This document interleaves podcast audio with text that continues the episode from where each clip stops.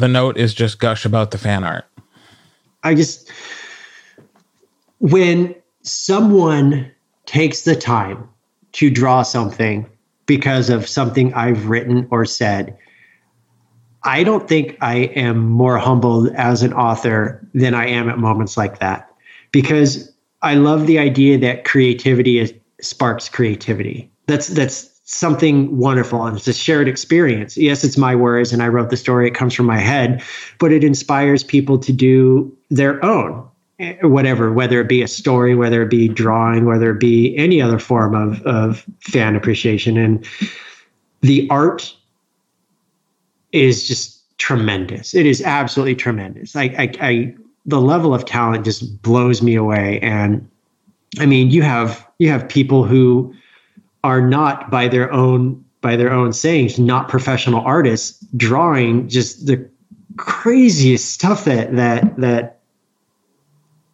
I think only makes my stories better. And I am truly, truly in love with the people that do stuff like that because it I cannot draw for the life of me. That's I, I don't I have never ever had that talent. So when people make something like that, whether it be hand drawn, digital, anything, it's just it's crazy, and I, I love them to pieces for it. Welcome to the Klunatics podcast. I'm Kirt Graves. Last week we explored fan fiction, people inspired by T.J. Klune's words writing their own Kluniverse stories. This week, it's still about people inspired by TJ Klune's words, but this time they're creating other works of art. So, first, I needed to figure out what fan art is called. Just like the last time Sita wrote an episode, she would like to highlight a moment in which I seem silly for asking what may seem obvious to someone else. But I did. And maybe someone else out there was wondering the same thing. So here we go. Hello, my name is Mariana and I am from Mexico. Hi, my name's Timber, and I'm from Montana. So let's talk about fan art. Okay. Is there another name for it? Or is like, what do you guys call the work that you do that's sort of in tribute to the reading that you do in the movies that you like and that sort of thing? Just fan art. Okay. Basically. Uh, I call it fan art. I will now read verbatim the line that Sita wrote for me. So now that we've established that fan art is also called fan art, let's move on. Hi, I'm Mari and I'm from Spain. So, what is fan art to you? A way to express how much you love a story, the characters especially. You have this all this love for the characters and the story, and you don't know how, what to do with it, so you just draw it. It's taking uh, someone else's art and creating fan works of it. It's yeah, that's pretty much it. Hi, my name is Angelica Rivera, also known as Angie River on Facebook, and I live in Edmonton, Alberta, Canada. To me, fan art is an expression of love towards a medium. That's kind of simple in simple terms. Here's producer Susannah, who we met in episode 8, really driving Sita's point home.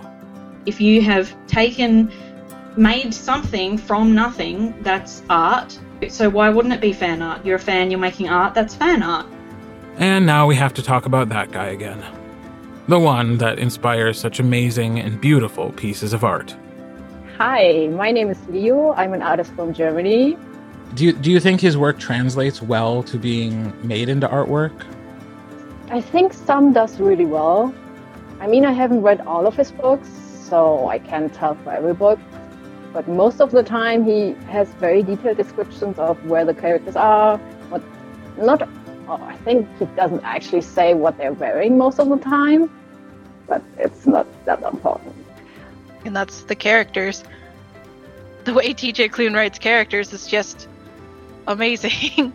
I love everyone he writes, like even his terrible, terrible characters. I like.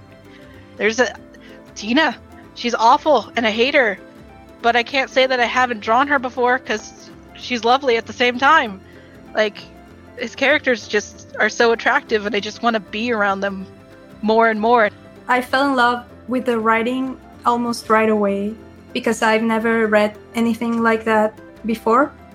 I used to read a lot of young adult, and I was kind of getting tired of just in general the themes and the way the narrations and everything. And I think it's one of the first proper adult books I read. And the tone just felt so different, and it felt it felt more serious, and I liked it. But it wasn't so serious that I couldn't get into it and enjoy it because I, I I quite like humor.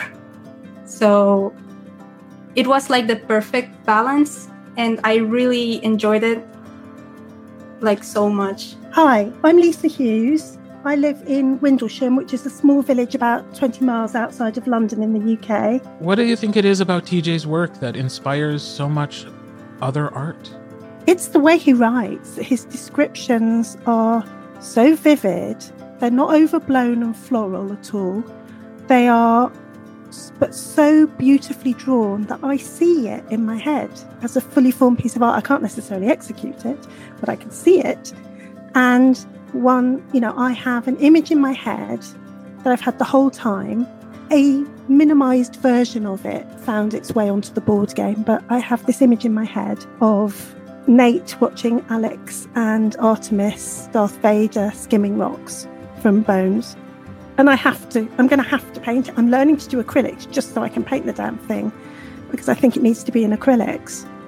Just because people love it, you know, they connect with the characters, they connect with the story, and sometimes you just can't stop thinking about it, and you have an um, image pop in your head of a certain scene or something, and you have, you're like, I have to draw this. Like the most important is for me to have an emotional impact like I remember the first drawing I did for Wolf Song was the one where Ox and Gordo talk and they cry in his shop. I don't know why, but it was like Gordo asking if he's still Ox's friend. And that just got to me so much. I had to cry so hard. And I think I listened to it. Yeah, I listened to the book, so it was your narration. You're welcome. And the way you said it was like, oh my gosh, I can't walk away from this. This was a scene where I stopped listening and had to draw it. So yeah. Well, I'll take a tiny bit of credit, but mostly it's TJ's words. He does such good work. Um, His narration adds to it, though. Well, thank you, thank you. Yeah, I guess I. Part of me wonders because we do see a lot of artwork for the Green Creek series, and we see a lot of artwork for Verania. Yeah. If it's just because those are like they're so cinematic in the way the stories are told if it lends itself to being more of a visual medium maybe but i think it's also because like werewolves and fantasy stuff is just a thing a lot of fandom exists around so there's mm. already a lot of people who like the stuff who just i don't know stick to it is it just tj or have you done this for other things as well Technically, I have done it for other things, but I haven't really posted them. So TJ would technically be my first one that I've actually publicly posted fan art for. When I started to do fan art, and really my fan art really took off in January 2019 because Lynn asked me, she decided, she and Shannon had decided they wanted to do like a Candyland, but a Klunatic version called Kluniverse. And Lynn had seen the chemo doodles that I'd been doing and asked me if I would draw the board. And she since told me she did that because she thought my doodles were cute, but she wanted to help me. She wanted to do something to give me something to do. And it worked out really, really well, actually. I don't remember what my first fan art was about. I think maybe Pokemon, but yeah, maybe some anime that I used to watch that I would draw the characters and try to copy the style at first. And then later on, I tried to develop my own style instead of just copying the the one that I saw on the TV. Uh, I've definitely been doing fan art for a while. Uh, I, I would say I didn't know really what it was until I was in college, which is a weird thing to say, but like I, I drew Pikachu, which is kind of fan art, right? Yeah. But in college, I really got into Red versus Blue, and I obsessively did fan art for that internet web series for a long time. Yes, uh, I started when I was like in first grade because I saw somebody else on the schoolyard draw, and they had a crowd around them just watching them draw. And I was like, I want that. So I started drawing Sailor Moon because I was super into Sailor Moon then. and I've never stopped since. Just characters that I create for stories because I want to write books in the future too. So I just draw the characters, some characters too with friends, and that's what I draw usually. A common theme that is very apparent is that Klunatics are big art enthusiasts, and that enthusiasm bolsters confidence and gets the artists posting their talent. So, what was it about TJ's work that made you want to, first of all, do it, but then second of all, share it? Honestly, I feel like it was the other artists in the group.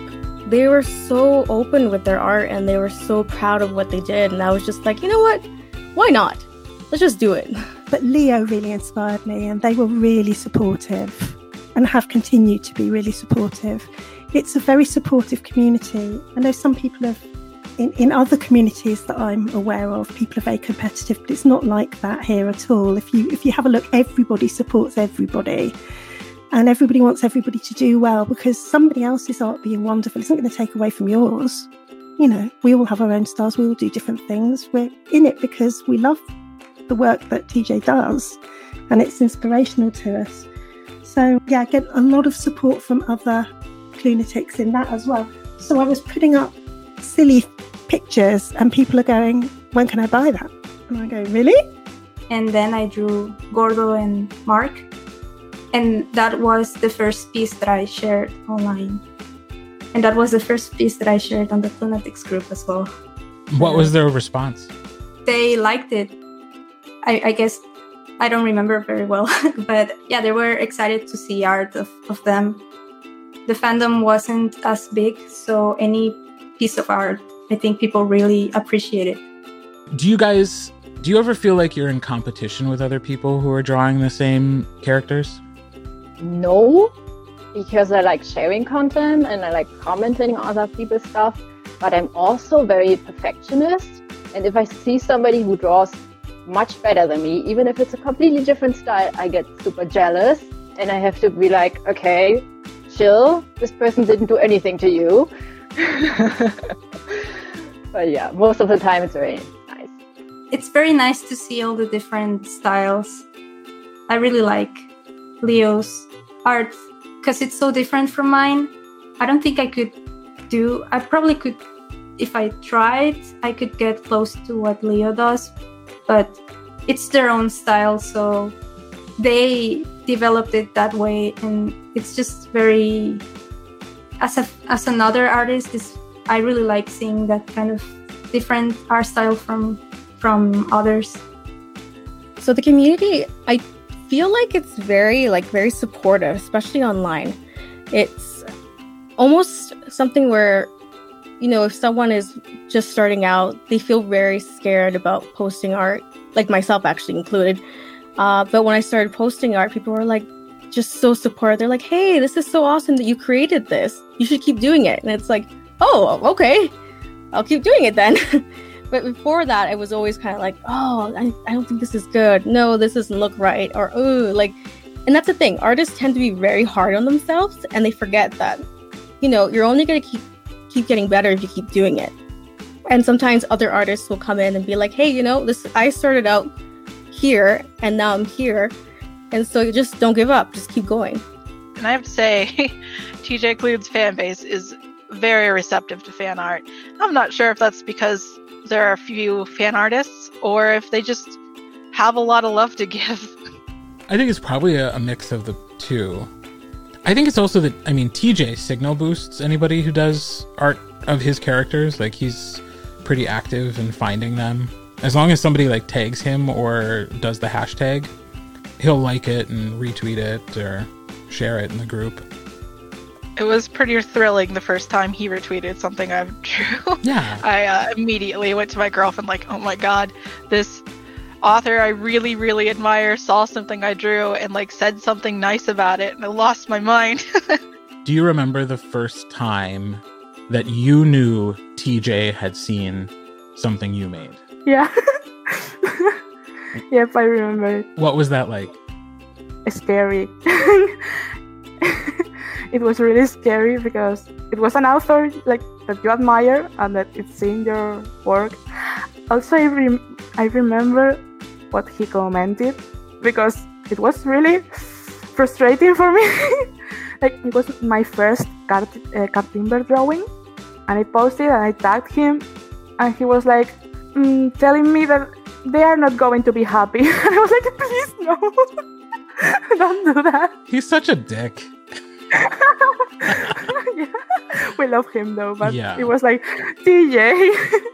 But like you know that's not true. I mean, I I mean, I haven't read the book, so I don't know. But he always kind of wraps it up in the end and gives us something good. yeah, I know, I know. But Which- that's that is funny that he was like, they look too happy. This isn't good. I was like, I'm sharing this happy card timber piece with you, and you're like, oh, it's not going to last. Like, no, please. no. what a dick. Hashtag what a dick. So supportive. So, so supportive. Here's a better example of what artists can build together. I think the art club is really interesting. Yes, please tell me about that. Yeah, what happened was that I started to do the bits of art that I'm doing, the lemurs particularly. And Mona and I really connected over that. I didn't really know Mona that well, but now she's like my sister. I love her. She's just absolutely awesome. And then she started doing CB. And I don't know if you know that Lindell's got a, a Redbubble shop of amazing art that she does and Shannon makes her incredible dolls, and Jane Skeever does this fantastic artwork too. She does really beautiful mixed media pieces. And Sue Eaton does these incredible boxes and she does amazing mixed media card making and she makes dragon eggs and she's just incredible. So when we went to, or when everybody else went to Lynn's for the get together, some of us sent little packages of, of things to each other, and there were little bits of art in there that we'd drawn and things like that. And Lynn does watercolors and beautiful art. She does incredible art, actually, Lynn Schmitz. And then we just kind of, Mona said, Do you fancy having a, to a few of us, she said, you know, do you fancy having a, a Zoom as we're all at home? Should we do this? And then we each invited a couple of other people. So Nico, who's one of Shannon's best friends, is a fantastic artist as well. Louis, Louis's work is incredible. We finally convinced Angela to join us. And it's wonderful. So we have three Zoom meetings a week and they're at different times. So there's one that the UK guys can't go to, there's one that the Australians don't make, but you know, it's fine. And even if there's only two or three of you on there, it doesn't matter. But most of the time, there's quite a lot of us on there. And we have this Zoom, and we all just do art and chat and show each other what we're doing. And sometimes I'm just lying in bed and just watching and chatting and not doing any art at all. And then every day there's 136 messages every time I turn my back in the in the discussion. And we talk about everything and we share resources about art and we talk about art and we talk about other things. And it's just lovely. It's just so supportive and creative and everybody gives everybody else advice and nothing you do is wrong and nobody puts anybody down and and Nico's little girl comes and does art with us and Shannon's daughter came and said hello and the husbands come in and say hi and it's just lovely. It's really special to me. It is so wonderful when online groups can be creative and supportive and productive and oh, excuse me. I I put my phone down for a couple minutes and there's 136 messages in the podcast producers chat. And this time it's about peacocks. What is with this group and birds? So uh, while I deal with that, here are Angie and Susannah to discuss why fan art can go beyond putting pen to paper. So I've only really done like fan videos. So what that entails is just putting a bunch of funny clips together and kind of having them be relevant to the book. So in this case, it would have been uh, Tales of Verania, and I did one for Wolf Song, and that was an experience. I've been doing it for a while. I've actually done other things for other shows, but it was more for like anime and like series like that kind of thing, never a book. So this was a little bit more challenging because with anime, you usually have the animation to work with, and you can do like a voiceover or you can add audio to the voices. But with book, you have to really like find a clip, see if it works with what's going on in the book, and then try to make it funny. I think that fan art is is more than just drawing and I think if other people sort of realize that what they do is fan art then they would feel sort of more proud of what they do and they might share it more like you so I did the cover challenge for House in the Cerulean Sea so that started with I found my Hama beads, Perler beads, fuse beads, whatever you call them where you are and I wanted to make something, and for some reason my brain said, let's make the cover of Cerulean Sea. And so I did that. It took a long time because I was, number one, I was working with colours, the only the colours that I had. So I had to make them work for the Cerulean Sea cover, and also because I haven't actually used them for about, I don't know, 20 years. So it was a bit of like picking up something that should be easy, but you've actually made really hard. And then I just wanted to see what other people could do. And so, oh my gosh, some of the things that came out of that, like there was watercolors, like paintings, the traditional sort of art that you would think of as fan art, and they were all amazing. And then Shannon painted her face like the Wolf Song cover. That was amazing. And Emma made a cake of sort of the Cerulean Sea cover, and that was phenomenal. And Angela made a sugar cookie, and it was just like the most beautiful thing I've ever seen. So it was really fun to see different people make different things that was sort of maybe outside of their comfort zone or just challenge them to do something creative with the skills they already had. And I think that's really exciting because you, you maybe think maybe you look at the amazing fan art that comes out of TJ Klune, the drawings and the images and, and that sort of thing, and you think, I could never do that. But you can apply the skills that you already have to create something, and it's, it's fan art. Some of these artists are also available for commissions. We'll make sure you can find them on our website. So, Mariana, who's on Twitter, she's another artist who I actually commissioned her to do my icon for Twitter. And I was just telling her like, "Oh, I think it's really cool that you do commissions and that's like really neat." And I felt kind of like, "You know what? If she can do it, why can't I?" And I felt kind of like, "You know, I'll try."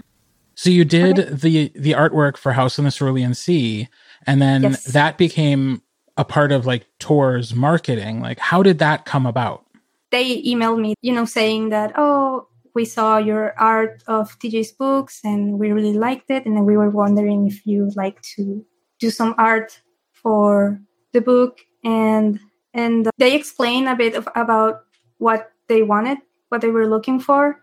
And I was just completely on board. I wasn't going to say no. There was no way I was going to say no. But yeah, I, I so I talked to them and we we went back and forth and then I signed a contract and I was like, oh my god! And they sent me the the arc for the House of Cerulean which was very cool. I was, it just felt more real. Like, okay, this is happening. This is this. I don't know how to explain it, but I totally get whole, it. That that first whole, time you get a book that hasn't been published yet, and they're like, "Here it is. Don't give it to anybody." It feels so cool. And I had to keep it secret from my friends and I just felt very special. I don't know. It, it, was very, it was a very nice experience. Also working with them was very, it was a very pleasant experience because they were very kind and they were very professional and they really liked my work, like what I sent them. So that felt very good. There's also a small corner of the Kluniverse where fan fiction and fan art have intersected. Some of you may have seen glimpses of the Castelli pack. Leo and Ari tell me a little bit about this new pack. I want to talk about as much as you can because I, th- I think you're involved in this whole Castelli pack thing. Yes. Because you've been drawing members mm-hmm. of the pack. We are six people and we have a WhatsApp group chat. And the thing started on Twitter in like January and my friends were uh, doing it, and I was like, "What is this? Why is this happening? I feel left out." so I just designed my own character and threw it at my friends, and was like, "You have space for this witch? You should have space for him." And they were actually looking for somebody for another person in the group chat because she didn't have a mate for her character yet. And the idea she had for the maid was like almost 100% what I had in mind for my character. That's awesome. By chance. It's like it was meant to be. Yes, exactly. Tell me everything about your character and how they fit into the pack. My character is Rio Castelli. They are uh, the alpha of the Castelli pack. Where would I go if I wanted to find out more about it? Do you guys just share it privately or is it posted somewhere? We have it privately, but we are planning on sharing more with people because when we started posting about the OCs, we weren't expecting people to love them, um, to get that much attention. But now people like them and are like, we want to know more, and we're like, we should share with you because yeah. we have a, a lot of content. I hope that we'll be hearing more about the Castelli Pack in the future. I'm very curious to learn more about their story. As I neared the end of my time talking to all these people who are creative in ways I never could be, I couldn't help but wonder do I do fan art? So I, well, you narrate books. I think that's. I did do the ones for free for the podcast, the short stories. Yeah, you're making a whole podcast that's fan art. Ah, there you go. And my medium audio. Blasphemy was fan art. I'll take it. These past two episodes, we've seen artists and writers alike find inspiration from TJ's words. Funny enough, Green Creek is especially popular. Not that I'm biased.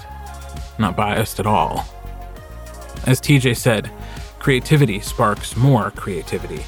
But it also builds friendships and community, and I think it's safe to say that the Klunatics love it all. If you have a creative project inspired by TJ's work that you've been shy about sharing, I hope you now know how much your fellow Klunatics want to celebrate your talents.